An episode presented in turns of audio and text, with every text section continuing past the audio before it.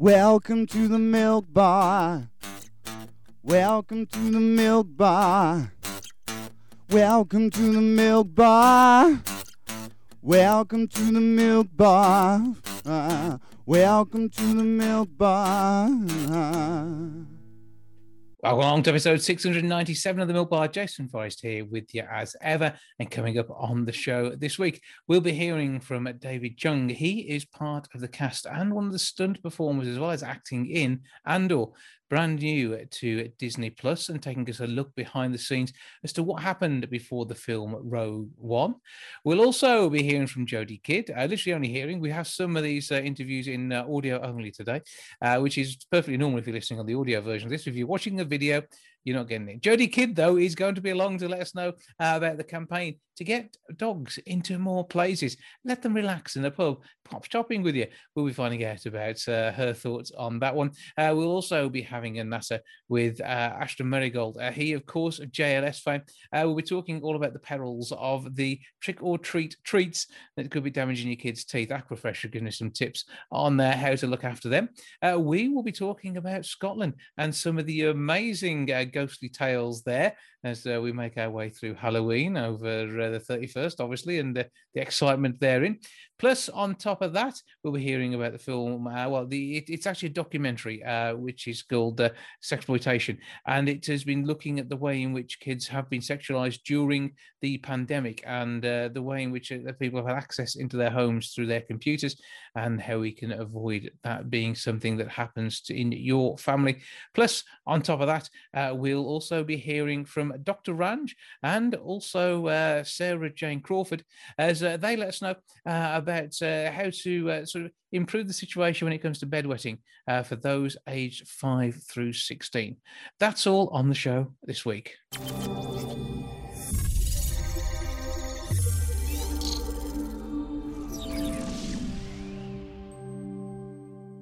Disney Plus are currently airing Andor, a prequel to Rogue One. One of the stars of the show is stunt actor David Chung, who joins me now. Hello, sir. Hi there. Thanks for having me. How's it going? It's all good. Good to talk to you. So, tell me a, a, bit about the series to begin with, and how this fits in with the rest of the Star Wars universe. There's a lot going on.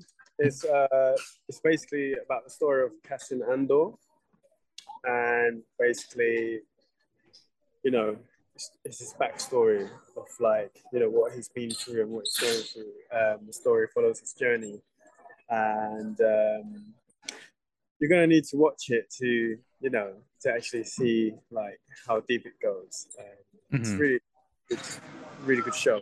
There's been some high... amazing content from Disney, which is exploring the, the Star Wars backstory. And with the success we've seen with Mandalorian, this is another great opportunity to explore that Star Wars world. Yeah. And, and when did you first come to watching Star Wars? Because I I saw the first film as the first thing I ever saw at the cinema when I was what must be five, something like that. And uh, so it, it it it grabs us as kids and takes us through our whole lives, doesn't it? Yeah, it does. It does. Um, like quite a few years ago, like really, you know, quite a few years. I don't remember how long ago, but it's been, you know, when I was slightly a bit younger. mm. But I mean, the, the, amazing thing about you in this series, of course, is you are doing an awful lot of stunts, acting role too. So this is uh, uh, amazing to yeah. be to be part of, and you're one of the few in the UK who are actually on that stunt register. Yes, correct, correct. Stunt register was like probably one of the hardest things I've ever done.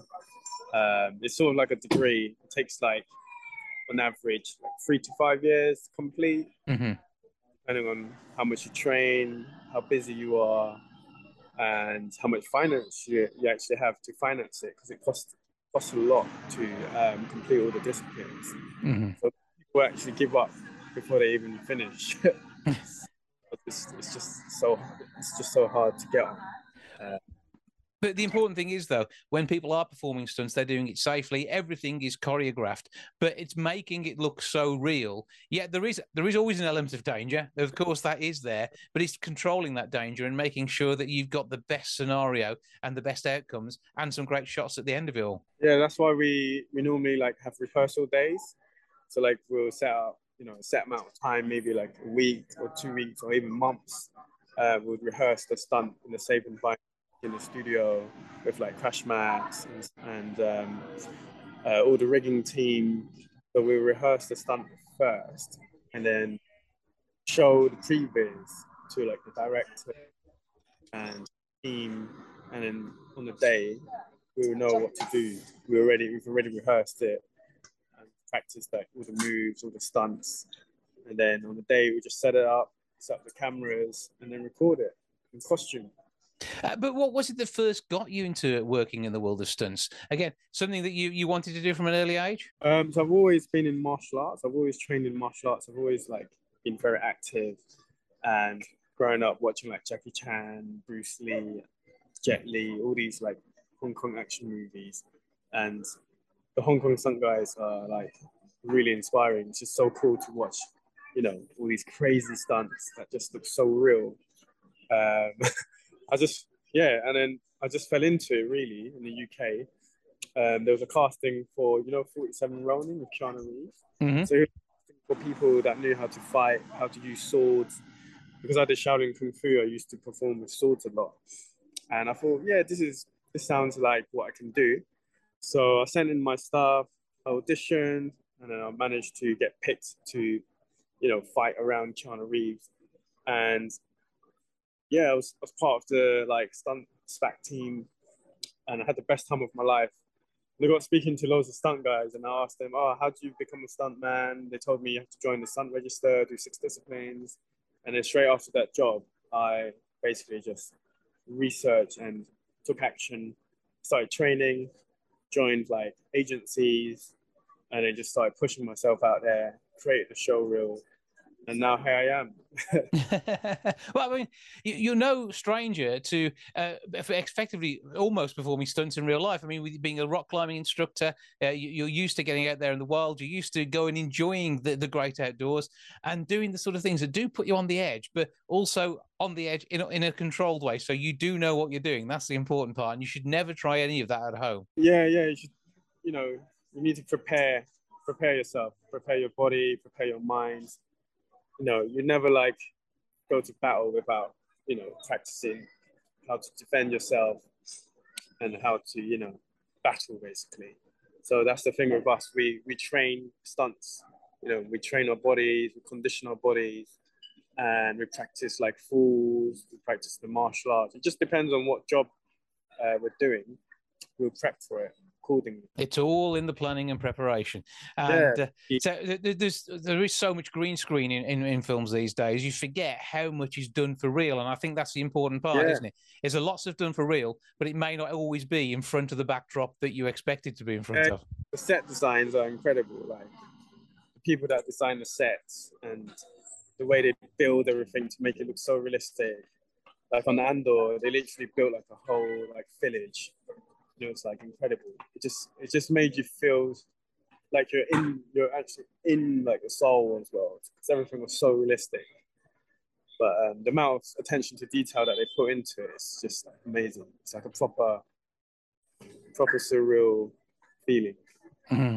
And of course, as I say, we can see all this on Disney Plus. Uh, is the whole of the season available now? They're releasing episodes slowly, so you should go on Disney Plus, have a look and start from episode one.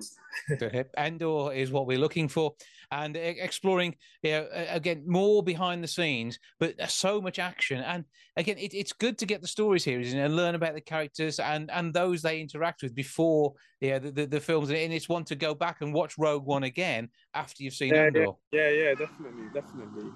So where can we find out more about you and your work? You can follow me on Instagram at David Chung Official uh, I'm on Twitter as well, David Chung eight, and yeah, you can see me on YouTube as well. If you type in David Chung, uh, you'll see me there. Yeah, social media. That's the way. Explore social media, you'll find David there. As you say, yeah. if you want to see him in uniform, head along to Disney Plus, look for Andor, and enjoy the series, which takes us to a time before Rogue One. That again, say, prepare you for, to rewatch the film and have even more insight to what was going on. And who knows where this is going to go next? I mean, I'm sure there is a life for many of these characters past this series, isn't there? Yeah, definitely. definitely. David Chung, thank you for joining us. Thank you very much. Thank you. It was nice speaking to you.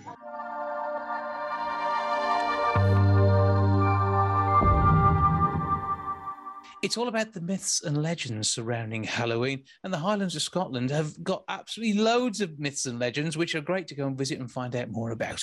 To tell us more, I'm joined now by Richard Felix, historian from TV's Most Haunted, Laurie Goodlad, travel writer based in uh, Lerwick in Shetland, and also Lorna Steele McGinn, community engagement officer at the Highland Archives based in Inverness. Uh, good afternoon to you all. Hello. Hello.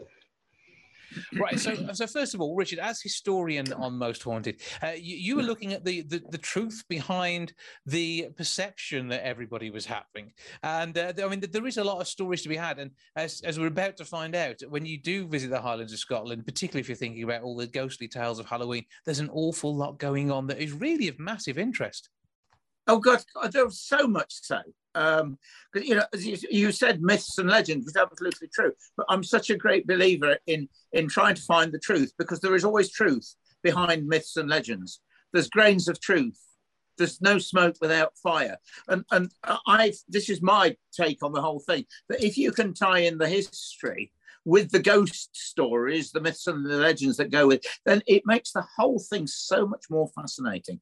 And when you when you've got myths and legends like the Highlands and the islands of Scotland, then you, you've just got the perfect ingredients for uh, what everybody wants, everyone loves. Um, you know, you can't beat it. To be quite honest with you, you've got you've got such famous people to do with. You know, Bonnie Prince Charlie, Mary Queen of Scots, Robert the Bruce, uh, William Wallace, and and although there are myths and legends associated with, there's an awful lot of truth behind their stories that, that a lot of people don't know because often, like Bonnie Prince Charlie for and Mary Queen of Scots, they lost, and, and history is always written by the victor. So we never hear the real stories, and that's that's where I come in because I want to know what the story is that caused the ghost to be there. Mm-hmm. And uh, I mean, Laurie, uh, as uh, as a travel writer, uh, you're used to heading around some of these places, and, and when I've uh, been lucky enough to head up to uh, to Scotland, I, have stayed around Inverness and Dallas. in fact, in a haunted house in Dallas. We'll probably come back to that in a bit. but it, it, when you do come to travel, there are places which sort of the hairs on the back of your neck go up. And as, as a travel writer, this must be the things you enjoy writing about when you travel. It is. It certainly is. And the Highlands and Islands themselves are just are just so steeped in in myth and legend and folklore. And I think it always surprises people when they're in the Highlands and Islands that I mean we're a we're a nation of trows and selkies and spooky stories but I think it's just how accessible it is to people. So it doesn't matter where you are you'll happen upon haunted remains or the ruins that carry some sort of inspiring story and it's and so people can really feel like they're getting involved in it. And it can be quite unexpected too. I was um i was just reminiscing earlier and i was remembering a picnic that we went on on the, um, the island of yell up in shetland and we were looking at these houses that had been cleared during the clearances and when we entered one of them or we got to the door got to the threshold and i just got an, kind of an, an overwhelming sense of foreboding that we shouldn't be there mm-hmm. and so we left and when I looked into the story, it was a story associated with witchcraft, which is again something that's really prevalent in the Highlands and Islands. And it was a, a, a woman who was accused of being a witch, and she had she'd upturned a boat, a six-horn boat, a six-oared boat, and the six crew had been lost and they were last seen surrounding this house with the, the kind of shadow of a black dog around them. And so w- when we went on this picnic then i had no preconceptions about what i was going to find and it was only when i went to the archives after that i uncovered this story and looking back at the names that had been brought up in the story i could see that the house that they had lived in had been the house where i had had that sense of foreboding and, so, it is, it is, it is strange, isn't it, the way these things happen? So, uh, and Lorna, you, you custodian of these archives in many ways, and uh, I, I, mentioned Dallas, obviously not far from Inverness itself. Uh, it's somewhere I stayed as a teenager, and up there with my family, and, and one half the house seemed quite normal, and then the other half was strangely a feeling of cold. And again, that sort of foreboding that Laurie was talking about. And it is great to be able to delve into the past here. And if only I could find them uh, on, uh, on uh, online, it'd be great to you know, dig dig out that info and find out what really was happening there because it was a, a very interesting place to visit. But Scotland is known for this, and it's not only got the stories behind you know the, the events that happened, but also some great things from film and TV too. Yeah, and I think that touches back on what both Richard and Laurie have already said, which is the the fact behind a lot of those stories is in some ways much more um, exciting than than what comes from them. So people, it's the it's the films and the stories and the books that sometimes draw people to come here, and then when they get here, they realise that it's so much deeper and broader than that. And you know what Laurie was saying there about using the archives. When you take something that's that's given you the inspiration, like that visit to that house, and then you're able to go in to look at historic records, to look at maps and place names, and um, find out some of those real stories behind the places it's uh, it just adds a huge amount of of knowledge to the feelings that you get from the place as well yeah, and, and Richard, I mean, uh, when you mm-hmm. uh, did your book uh, looking at the ghost tour of Great Britain and took into account Scotland, uh, it, it, must be, again, intriguing finding out the tales behind the stories. In, in Laurie's case, there, we heard about something which was perceived and then was uh, investigated. Uh, I suppose when you're on a ghost tour, sometimes you, you get the feeling of a ghost and then have to go and find out what it's all about. Oh, oh, yes, that's that's right. Yeah, because that makes it so much more interesting. Um, I mean, various places that I've been, certainly in, in the Highlands, um, because I've obviously not only done the the the, the book, uh, the two videos of Ghosts of Scotland, um, and and also quite a few most haunted programs uh, from from Scotland as well. And things things have happened to me that that, that you know I can't explain. Um, I mean, what, one of the fascinating ones is is obviously being into Bonnie Prince Charlie big time. Um, I've obviously visited uh, Eriskay where he first landed, mm-hmm. um, and the, I don't know. There's on the shore of where he landed. There's a a certain something there that you can't put your finger on. But when I went to um, Loch nan Uamh, which is on the west coast where he actually landed on the mainland of Scotland, um, he not only did he land there, but he left there 15 months later under well, a bit of disappointment to say the least. and there's a huge stone. There's a thing called the uh, Charlie Stone, which is the actual on the exact spot that he left. And I've got a great believer in in. There's a thing called the stone tape theory. Mm-hmm. And, and it, the stone holds memories, for want of a better word. And I've stood there, and, and I can't say his ghost was there, but there was a certain something, a presence that, that I could sense. Um, I was all alone, standing there on the shore, and my God, there's something came over me that I can't explain it. All I know is it's, something, it's an incredible place to visit. It really is. And the, the story, the whole story of Charlie, is so much more fascinating than than what the the historians of the time wrote. Mm-hmm because he was a bad lad, but he wasn't. you know, it's a really good story. And his ghost is all over the Highlands. And as I say, it's part of bringing the magic love to life of when the people do travel. Uh, and, and Laurie, again, yeah. obviously you've got the, the, the true stories and and things that are a, a little more uh, fabricated. Uh, we know that uh, uh there's a, there's a certain cafe in Edinburgh where some books were written uh, by a young lady who was had particular success with them. And you know the the Harry Potter tours across Scotland must be quite big. And again, something else you've probably written about when you've been travel writing. Yeah, I mean, you get you get all of these these televised. Um, shows like Harry Potter and you have Outlander and all of these things which are inspired by the Highlands and Islands and the stories that they tell. And so for I, I guess for J.K. Rowling writing Harry Potter, then she felt something. She must have felt something in Scotland that inspired that. And then you've got the landscapes with the, the Glenfinnan Viaduct and various locations that are used that are, I mean, you've you've got the colors in the landscape you've got the mists and all of these things that just really add to to giving something the spooky appeal. But i mean for me i think some of the most interesting stories are, are the true stories and particularly of interest to me is the is witchcraft. Mm-hmm. and like looking at it researching it locally in shetland shetland islands way up north we had seven seven known witches that were that were trialed here. But across scotland during the time king james vi had introduced these kind of revised laws in the early 1600s and it it just kind of set off this witch hysteria throughout the nation that resulted in the estimated two and a half thousand women and men that were executed and burnt at the stake. And I think I think that just that that kind of superstitions around witchcraft and that fear of women, particularly particularly women, and like not every witch was a woman, but every woman was a potential witch in the in the eyes of people living in 17th century Scotland, and the kind of ingredients that made a witch tended to favour women, so they were more likely to quarrel, where men would get their fists out and start fighting, um, and they would put curses on people, and it's just it's just that deeply embedded part of the Scottish psyche, I suppose, that, mm-hmm. that has this kind of superstitious um, nature. And I just find it really compelling. It is, and some amazing stories. And uh, hopefully, uh, you, have noticed that my surname being Forrest is part of the Douglas clan. So I, have got Scottish roots as well, which is good. And and Lorna, we can find out all sorts from the archive. But this is all part of a year of stories from Scotland, isn't it? Yes. So Visit Scotland run themed years, and this year, 2022, has been the year of Scotland stories, which has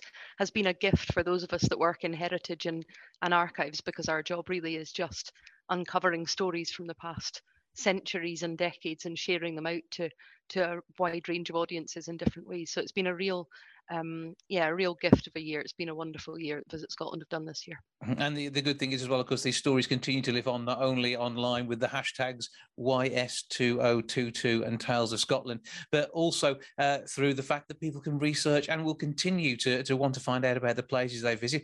Where can we go for more information and uh, how can we get hold of some of the info from your archives? So from a Highland point of view, then the Highland Archive Service is run by High Life Highland. We look after the historic documents relating to uh, large parts of the Highlands. There's also Elan, uh, Tasglann and Elan, which is the Western Isles, and Shetland and Orkney archives as well. And all of those will contain all sorts of different stories. Visit Scotland's website will give more about how to how to physically come and take part in it.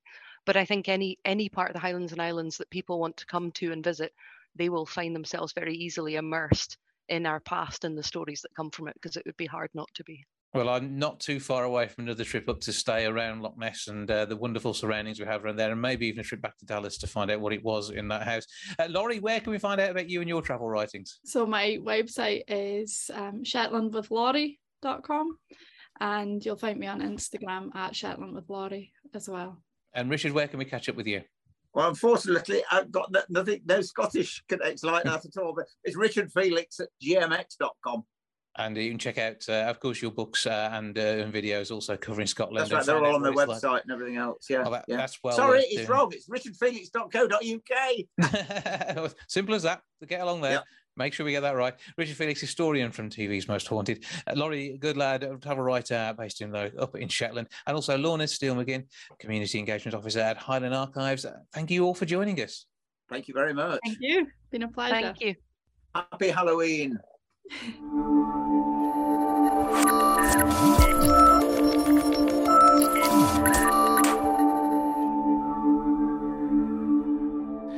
Auris Media have a powerful documentary, Sextortion, The Hidden Pandemic. Now, filmmaker Maria Peak uh, is part of the team there. Stephen Peak also joins us to tell us about his involvement in this production. And they're with me now to let us know more about what is a very disturbing subject. Good afternoon to you both. Good afternoon. Thanks for having us. Good Thank to talk you. to you both. So, uh, first of all, uh, Marie, tell us how this uh, documentary came to be brought to the screen. So, Stephen and I get pitched a lot of projects because our previous two films were really successful on Netflix, on iTunes. Um, and in December of 2019, a group came to us and they told us about anti-human trafficking task force in southern california and they wanted us to follow the task force and kind of expose what's happening with kids in person and specifically online for cyber crimes against kids and expand the definition of human trafficking. And then, you know, COVID hit and pandemic hit, and we realized so many children are going online. Um, we also realized that we couldn't travel to California and tell that story in person. We had to stay on the East Coast, close to Washington, D.C., and New York, where we live. And so we started looking into a case uh, of a Top Gun pilot who's extorted hundreds of victims. Um, and we were able to unseal the case for the production. And so we decided to highlight that case as a part of a true crime documentary that also educates uh, parents and teens what can happen online. And that's how the film came about we were supposed to film in california but we ended up filming on the east coast and kind of changing the narrative of the film because we realized that human trafficking is um, a big problem, but sextortion is 1000% more prevalent and it's the fastest growing crime against kids that no one knows about. We are parents to 11 and 14 year old girls. And for us personally, it was a story we wanted to tell and we wanted to tell it well. We wanted to tell it in a positive, non traumatizing kind of way so people could be educated about this crime without traumatizing themselves and their children. And this is something that obviously clearly needs to be talked about to try and avoid repetitions of these cases. And, and Stephen, I think that's probably been very prevalent during the uh, the Q and A's that uh, that surround this documentary during screenings. Yeah, it's been crazy. I mean, you know, like Maria said, it is, I think, the fastest growing crime that nobody knows about. When we were trying to decide if we were going to make this uh, film or not, we took a look around and I found, you know, 50 or 60 documentaries on human trafficking, but nothing on this, nothing on online enticement, nothing on sextortion. And as we took the film into communities across the US, uh, I would hear in almost every city, a parent would stand up and say, thank you for making this film. I had no idea. And so we realized from talking to the people on the front lines that we can't arrest ourselves out of this problem because they're completely overwhelmed with cases. And so if we can use this film as a prevention tool to let parents and teens know what to be looking for, then we think this might be our best chance at turning these numbers around. Yeah, Spotlight Docs obviously working with you to, to make this uh, a reality and to get this out there. And uh, when you were uh, exhibiting at the Santa Barbara Film Festival, obviously within the industry, it must have been quite shocking as well, Maria. Yeah, it's very shocking. A lot of people in the industry had no idea. Uh, we actually decided to qualify the film for an Oscar just because we wanted to elevate this conversation into the mainstream media for mm-hmm. people to understand what's really happening online to children, how easy this crime is, how fast this crime is, and how many children are affected. Now now we're hearing numbers one and four are affected. We used to hear numbers one and seven. And now they're saying one in four children online whose profile is open and who can be contacted by strangers are targeted for sextortion. We had a lot of cases against teenage boys recently in the US where kids just took their own lives because they didn't know what else to do. And there would be 16, 17 year old boys that were targeted by sextortion rings out of Nigeria and Ivory Coast. So uh, this crime is exploding and we definitely um, a lot of people in the mainstream media in Hollywood are shocked by the numbers, are shocked by the fact that this crime even exists because most people don't know about it. Yeah, because I mean, it could be taking place literally in their own homes. That somebody is actually using you know equipment these days, which is there for the kids to either do uh, schoolwork or talk to their mates on, all of which should be completely innocent and are actually being you know, abused remotely, uh, and and as well as a, a, number of them going missing as well. And it, it you do worry as to you know if somebody is disappearing uh, are they? Is it because they're stressed out? Are we likely to see another loss of life, or could they have been taken by one of the gangs behind this and and and being used and literally uh, uh abused in real life as well as what they've suffered uh, online? And again, Stephen, this is a harrowing story to tell, but one that we need to hear. Mm-hmm. Yeah, I mean, we often talk about you know, here in the US, when you're 16 years old, you get to drive a car on your own for the first time. Um, but before that, they have to take a test. They have to learn the rules of the road. They have to drive with a parent for an entire year while they're 15 to make sure that this tool uh, that they're learning is something they can do safely. And then often as parents, we give our kids an iPad or, or a phone or a device and they're 10, 11 years old, and then we don't tell them anything you know and so we try to say you know the internet is a great tool it's allowing us and on different sides of the pond to have a really cool conversation together uh, but at the same time we have to know how to use it safely. And our kids don't have fully developed prefrontal cortexes. They can't make full you know executive decisions you know uh, like we can as adults. And so mm-hmm. we have to help them to know what to look for and we're hoping that the film will be a great tool for us to do so as parents yeah because i mean there are people out there preying on the vulnerable and using that vulnerability against them and it's it is purely in some cases just a, a lack of world experience because they're not old enough to have got that yet you wouldn't want them to have many of the experiences that we're talking about them spotting and, and avoiding here because you don't want them to have been into that world yet Uh, yet, that obviously there, there is that danger, and there is the, the predator. That is the problem. There are predators out there. Yes, and you know, kids are kids are awesome. They're very trusting. They are the future of any nation. Uh, I don't want to butcher the quote, but I read a quote by Nelson Mandela: "How a nation treats their children, treats their youth, is the determining their future." is the path of the nation. So how are we protecting our children? They are vulnerable. They are awesome. They are curious. They are friendly. So they are friendly these people online. And it is our responsibility as parents and as filmmakers to protect them and give them enough information and education. You know something you don't know about you cannot avoid it. You have to know that that's a danger to know how to avoid that danger. So um, right now we are in the phase two uh, after release of the film we're actually creating curriculum for schools that we're going to pilot in the state of virginia and then take it nationwide for children to learn about these dangers and learn how to avoid it and this is something hopefully we'll see internationally as well. I mean, uh, this film will be available in the UK. We'll talk about how you can get to see this in a short while's time. But it, it is it, uh, about that big picture, and, and th- this is now a crime which doesn't have boundaries. Yeah, I mean, we're often seeing you know perpetrators in the netherlands reaching out to a kid in canada or someone in the ivory coast reaching out to someone in California. And so uh, the internet opens the entire world uh, to us, which is an amazing thing. Uh, but when you think about maybe the entire world being open to your 12 year old's bedroom, maybe not so amazing. Mm-hmm. And so it kind of goes back to that education and and just helping kids to understand you know that not everyone online is who they say they are and people lie all the time and not everyone online has your best interest at heart and so if if we can help arm our kids with that information and let them help to tell their friends about it, then I think we can maybe make a real change here. Absolutely. And, and through what is seen in the documentary, it is something which is frightening that it's going on, but it's presented in such a way as it is accessible to make kids understand, for parents to understand, and to be part of that growing curriculum that uh, helps to make sure that education is there too. So, where can we go to to not only watch the documentary, but also to be able to start that conversation? So, our website is sextortionfilm.com. You can click on the button, order the film, and iTunes link, Amazon link, Google link, Vimeo link will come up and you can watch the film.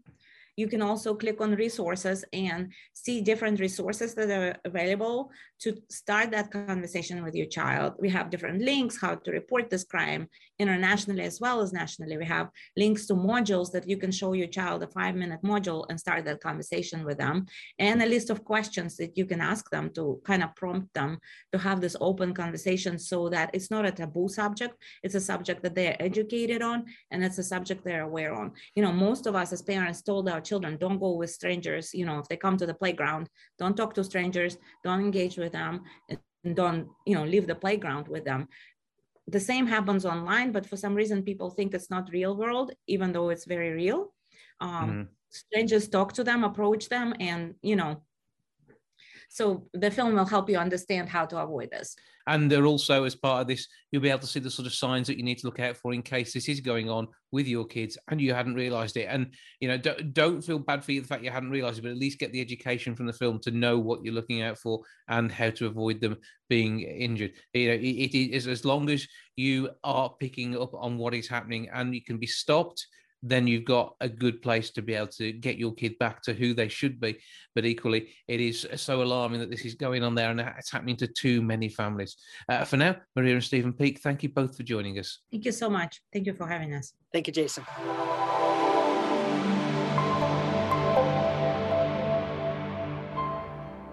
New research from Pampers has shown that one of the biggest challenges parents are facing is bedwetting. To tell us more, I'm joined now by Sarah Jane Crawford and also by Dr. Ranj. Good afternoon to you both. Hi. Hi. So, first of all, uh, give us a, a, bit of the background to, to the research, uh, Sarah Jane, because I mean, this is something which you've got personal experience of, and you're helping your kids through at the moment too. Yeah, so Ninjamas basically, you know, put out a study to say that over half of parents that are dealing with this issue say there's not enough information out there. So I was really keen to get involved in the discussion for two reasons. First of all, as you quite rightly say, I'm a parent. So I've got two children, one is two. Until recently, I had the excuse of saying I have two under two. So that was the reason why I was so stressed. But now that you know I can't say that anymore because she's two and a bit. So Summer's two and a bit, and then Bonnie is eleven months. And um, actually, Bonnie. So what what's what's going on at the moment with her is that I'm navigating potty training. Mm-hmm. What happened with me is that um, you know I was always a child who was a bit of a tomboy and very confident, but probably had like quite low level anxiety. Um, would stay up really late at night um, and then just crash because I was quite hyperactive, and then went through the experience of bed, bedwetting. And then when I lost my father, who died when I was very young, at the age of seven, it all stopped. So my, it was almost like my body was shocked into like some sort of normality, Mhm. which was a bit interesting. But it really just reinforces the fact that there are certain things that go on in your life and in your body that you have no control over. We don't have all the answers. And as much as it's great to have research, and the more research that we get, the better, because evidence backed research is really important for parents, there's always going to be an element of an unknown and an uncontrollable which leads me back to the whole parenting thing it's i believe you know my message to parents would be if you've got a child that's dealing with this and you know research shows us that you know as you mentioned before half a million children in the uk probably at least i always think with stats add another 10% because Yeah. you don't know what's going on are dealing with this in the uk and between the age of um, 5 and 16 if that's happening in your family just be very supportive of your children or the children that you care for because Mhm. you know creating a safe space letting them know that there's no shame around it it's not their fault because it's not their fault you know that it's not something that you're consciously doing so that's definitely what i have taken from how i was raised which was just in you know my mum and dad were just very supportive of everything and made everything fun and uh, nothing felt like it was my fault. And so that's how i am as a parent now directly from how i always look back and with really sort of like quite secure memories of difficult times that i went through Mhm. which is good. And I, so i have to pay credit to my mum for that. And that's the kind of parent that i want to be. And also to children if you're going through something like this yes it can feel embarrassing and you might be worried about staying at a friend's house or have all these little things that people wouldn't even consider that's a concern but you will get through it and you most probably grow out of it and you, you know what you probably even forget that it even happened and it doesn't Mhm. define you Yeah, because it is fairly, fairly. It, it's a normal thing. If it's normal for these kids, it is something they're going through. And uh, yeah, Yeah. Dr. Ranj, I mean, this is something which you must uh, get, get to talk about, but it, it's not something which should ever be treated as anything more than something to be dealt with. Yeah, absolutely. So obviously bedwetting is a lot commoner in under fives because Mhm. they're still learning to toilet and potty train at that point. But it can persist into later life and it can affect children over the age of five. And for them, it can be quite distressing and even embarrassing. Uh, and, and it has an impact on the wider family, obviously. But there are lots and lots of things that parents and their kids can do to manage something like this. Uh, some simple things are as simple as making sure you drink properly during the daytime, making sure you have a bedtime routine that involves going to the toilet before you go to sleep. If you wake up at night, train yourself to go get up and go for a wee.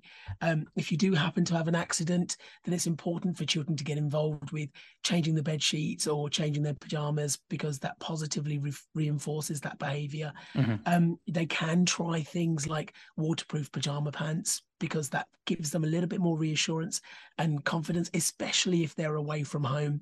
Um, obviously, if you've got any concerns that there's something else going on, if your child has also got daytime wetting, make sure you speak to a healthcare professional. It could be that we need to try something like medication or an alarm. But the important underlying message here is to reassure them that it's something that is quite common, that it isn't their fault, and it is something that they can get through. Yeah, well, with 79% of parents thinking about this as an issue, I'd be a past the, the, as you say, five, where it would seem normal. Uh, it, it, it is worthwhile just in, investing in, you know, the, the sort of uh, waterproof pants that you talk about, pajamas, and being able to just you know, treat it normally. And then it, more than likely, it will just go away. It'll stop being an issue because it'll just stop. Yeah, so waterproof pajama pants like ninjamas don't necessarily solve the problem, but they give children and their parents a bit more confidence and reassurance that if they do have an accident, it isn't going to be as distressing as it might have been. And Mhm. it also gives children the confidence to to be away from home, go on school trips or stay at their friends' houses. Um, and if they do have an accident, they can feel confident that it's not going to be, you know, the huge catastrophe, like they're going to have to change the entire bed or anything like that.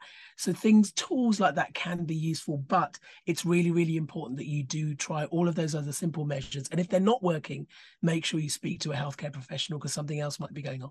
Yeah, because uh, the waterproof uh, pajamas may take the stress away, which may take the problem away. It depends what's causing it. It will be different in so many cases, and that's why, Mm. as you say, it's important to talk to a healthcare professional if you do start to feel that uh, there- there's something more than uh, maybe a hangover from their, their their early years, and there, there is something which needs to be checked out and looked at. But that's all it is. It, it's say in in 99.9 percent of cases, this is sorted out by the time they, they've they've hit 16, isn't it? It's very rare as it goes past.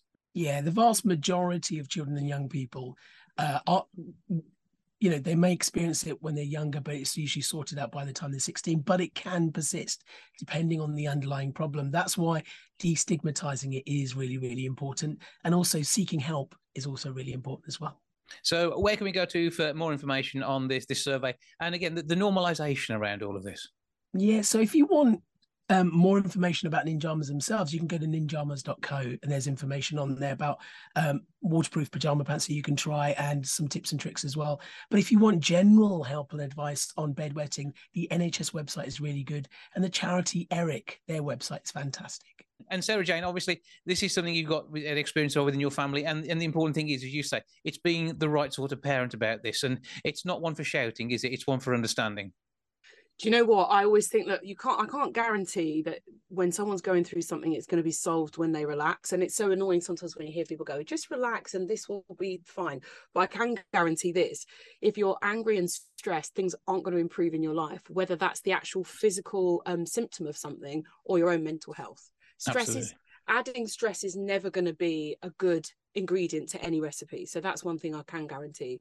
And in my personal experience you know I have really fond memories of just going through stuff and having the person deal with me in the right way, whether it was like a friend. I'm not necessarily talking about this subject, but anything, you know, like I've been very lucky to have been around, you know, great teachers or parents and just people who have, you know, helped me to navigate the ups and downs of life in a way that was quite emotionally intelligent. And that's mm-hmm. so important to have people that you trust in your life like that. Dr. Ranj, one more time, give us that web address and spell it through for us, please. So it's ninjamas.co and that's spelled N-I-N-J-A-M-A-S dot C-O. And other than that, there's the NHS website, which you can find at nhs.uk and Eric, which is eric.org.uk. As simple as that. Well, uh, Dr. Ranj, paediatric doctor, and Sarah Jane Crawford, television, radio presenter, actress, star. Thank you both for joining us. Thank you. Cheers. Nice to talk to you, Jason.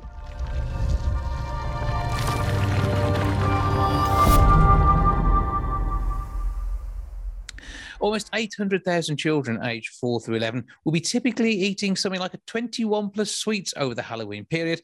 That's an awful lot, although I think I could beat them if I really tried. To tell us more how we should be looking after our teeth, I'm joined now by JLS star Aston Merrygold. Good afternoon, sir. How are you? All good? Oh, good here. And I, I trust you're keeping the, your kids' teeth uh, in, in good condition as best you can. I mean, as best as I possibly can, to be honest. It's uh they're two young kids and uh, you know, they, they keep me they keep me on my toes. So uh, you know, trying to get them to uh stand still long enough to brush their teeth a few times a day is difficult, but we uh, we we get to it, we make it happen. but uh, it is important that you know when when we they may have been trick or treating, it could just be around the family who bought them some Halloween related tw- treats. You do need to make sure that uh, they are brushing their teeth a good twice a day. Yeah, yeah, for at least two minutes at a time, uh, at least twice a day. I think, you know, as you said, Halloween is upon us. So it is a time when, listen, it's fun. You get to dress up, you get to go out, trick or treat, and all this kind of stuff. We remember that as kids. To be honest, it's probably even more fun as parents now. So, uh, you know, it, it is it is something that we kind of, you know, we sometimes do.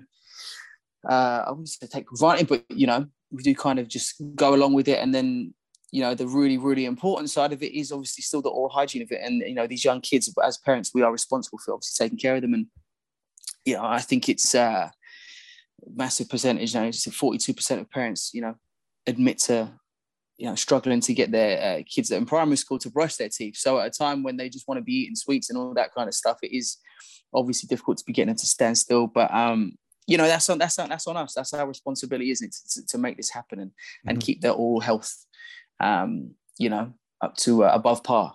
Yeah, and, and you can make it a bit fun with things like disclosing tablets every once in a while, so they can see where they've taken the plaque off their teeth.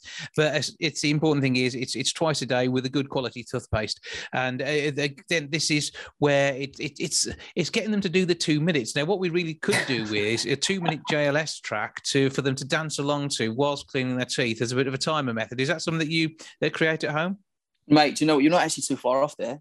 To be honest, you're actually not too far off there. To be honest, um, yeah. Listen, my kids definitely react well to to fun, the games, uh, kind of making it so it's not, you know, like you're as a parent kind of telling them what to do. Um, I think it's more along the lines of, um, you know, making it a game and making it fun for them. You know, as as educational and, and as as normal as we want to make this for the kids, it is about having you know, we play uh we play the statue game, which is a fun game in our house where it's a bit like let them run wild, and then you shout statue, and then it's great. You get to you know keep them still for about thirty seconds. There you go. There's one quarter of it done, and you and you keep you keep plowing through, mate, until until you get through that two minutes. But then it is also important you make sure you get them along to the dentist as well, who give you more tips and advice too. And then once yes. they hit the age of six and they start to get their grown-up teeth, they'll probably be starting to appear. They can use something like uh, a mouthwash as well, an Aquafresh Big Teeth mouthwash is someone out there that can be fun for all the family. Right, mass- massively so, massively so. I think it's you know the, the whole campaign behind this, the only Aquafresh Shine Bright campaign is, is, is something that I am loving, and, and, and listen, my kids are fully involved as well now. They've, they've set like, yeah, you know, Aquafresh set a competition out at the minute for kids to get creative and design their own tooth guardian, which my kids are, are absolutely loving. They're very creative and they love getting their, you know, bits of paper out and trying to, uh, yeah, they're just trying to learn. They're just trying to get all the, all the tools provided, you know, um, for them. And just, uh, yeah, as I said, we have to try and make it as fun as possible whilst they're still young and they're, you know, they're sponges. So you have to yeah, give them the knowledge. It, He's also living by example to make sure that you're demonstrating the same thing, although you won't be nicking their Aquafresh milk teeth, toothbrush, or toothpaste, will you? Not quite. I mean, it smells very. It smells great. It does smell great, and it's. uh it's uh, I must say it's one that I go I wish I could use that but uh, yeah no more, more so for them and, and, and teaching them the ways and the skills and once they have got uh, those skills, I mean, it's about keeping your teeth for life and making sure that you you don't end up in the same state as I've got. Well, I've got a couple of gaps in my teeth now because I, I obviously didn't use my uh, my toothbrush as often enough as I should have done when I've been eating sweets as a kid.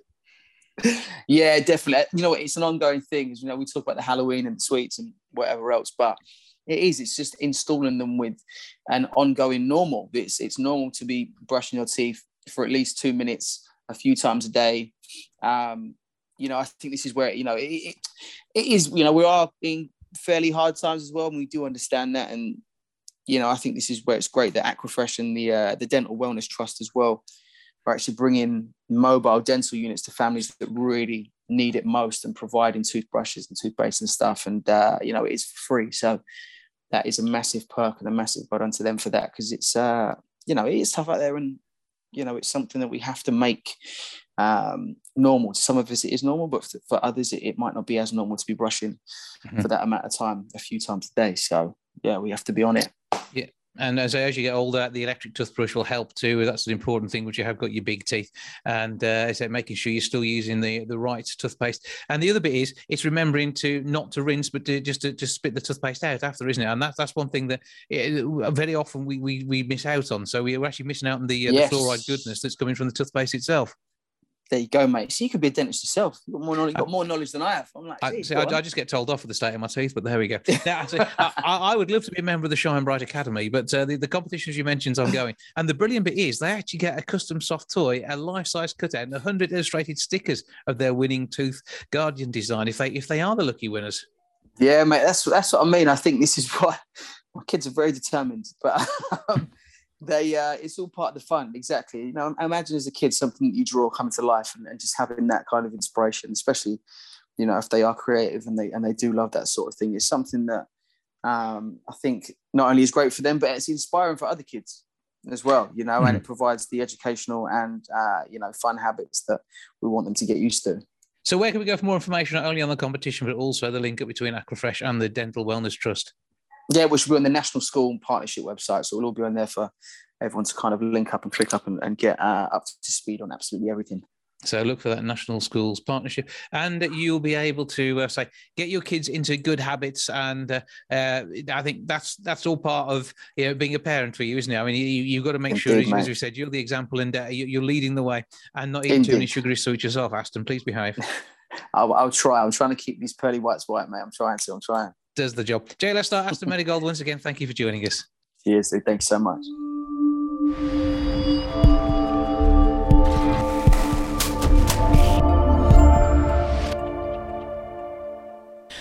Across the UK, 27% of us own a dog, meaning there's more than 10 million pups across the country. There's lots in our city of Wolverhampton, and they are all wonderful creatures. Now, it's been an age old question should dogs be allowed into more public spaces? 42% say that pups should be allowed into most public spaces without question. To tell us more, I'm joined now by dog lover Jodie Kidd. Good afternoon. Good afternoon. How are you? I'm good. I hope we find you well. Oh, very, very good. Excellent. Very, very good. I've got my my dog on my lap. Couldn't be happier. Well, this is it. And uh, when it comes to uh, uh, people's pets, uh, I mean, dogs, uh, you very often see the, the sign saying working dogs only allowed. But uh, there are many places where it would still fit in to be able to take your pup just as part of normal day to day life.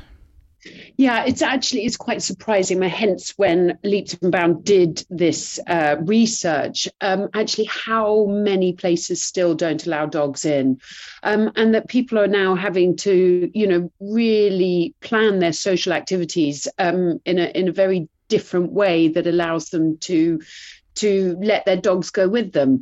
Um, you know, especially I think since uh, since lockdown, the the rise of um, of having a pet dog has gone up and up and up, and um, and people are finding it very very difficult to go about their everyday um, you know chores and things and w- when you've got a dog you're either going to have to lock them in a car you're going to have to lock them in the house um, and all of these things just because it is it's quite difficult to to be able to go into some public places. So um, so this is where this campaign is trying to um, to kind of like uh, lessen the rules a bit um, to be slightly more lenient with you know with well behaved dogs and being um, allowed to come into more different places like restaurants shopping centres, uh, beaches, um, and pubs. And so I've I bought my local pub, and and one of the first things that we did all agree on is that you know we will be a dog friendly pub, um, and you know it, it, it's it's actually a lovely thing to see you know the old timers coming in with their you know, with their old dogs kind of curled up at their feet and, you know, having a, a pint of something and having a good chin wag. You know, it's it's it's lovely to be able to see them share their experiences and with their dogs you know and and they do they are a man's or a woman's best friend so um to to be able to, to you know having to lock them away and shut them up and tie them outside um you know it's it's sad mm-hmm. and to say particular with a pub i mean it, it is great to have uh, even if it's only a dog friendly area and it isn't the whole of the pub that uh, uh, the, the animals roam in and it, that, that is i think it's part of it i think a, a, pub is like an extension of your own home in many ways, isn't it? So I, I think it very much works to be able to enjoy having your four-legged friend with you. Yeah, and that's and we're very lucky with the Half Moon, which is my pub, that we do have a different space. So if someone is frightened of a dog, because we've come across plenty of people that don't like them, um, you know they've got that they've got that chance to sit somewhere where you won't have dogs but then of course if you on the other side of the spectrum and adore your dogs like many of us do then you've got the area as well so um, we're very lucky to be able to do that but i think you know people should and uh, places should actually be thinking more like that because they will be losing um, customers i think I, I certainly won't go to places that, that I know that dogs aren't aren't allowed. Um, so, and I think more and more people are doing it. And uh, particularly when it comes down to shopping centres, because even if there are some shops, it's not really easy for the dogs to negotiate. You could at least have them in the centre if you've gone as a family. Maybe one of you waits outside with the pet in the in the big atrium area, but the whole family are out shopping together. Yeah, exactly. If it's undercover and you know they're well behaved, you've got to make sure that your dog is well behaved and and you know and is trained and is not going to be a nuisance and things like that. Then you know, I, there has been a few times with with my pub that I have had to ask someone a, had a bit of a naughty dog to maybe take them outside or you know so obviously there is a small minority that do kind of ruin it the rest of us but but if you do have a, a well trained, um, you know, a good dog, then I, I think it I think it should only be fair. And I think there's a lot of people I'd rather not see in shops or restaurants before I started kicking some of the dogs out. yeah, I was about to say there's been probably more punters that I've had to ask leave leave the pub than I have dogs. and of course, you, have got Bingo, uh, the Dachshund, and Boris the Pug, and uh, and they, they, people sometimes see dogs as accessories, and that's not the case. Is it? They are part of the family.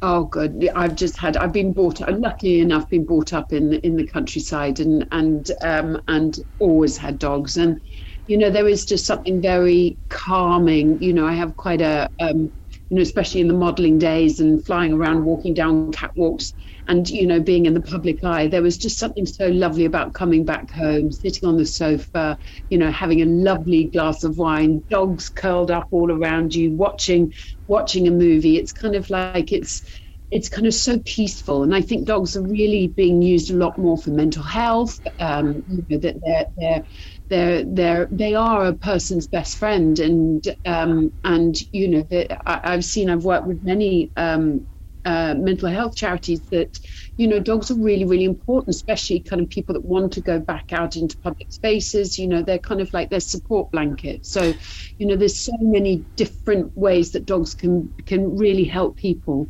Where can we go for more information on this campaign? Uh, well, you can actually go to the Leaps and Bounds uh, website, and um, and they'll they'll explain a little bit more. Model, dog mum, driver, and everything else that you do, because the, the list just keeps going on. Thank you for joining us, Jodie Kidd. Thank you so much.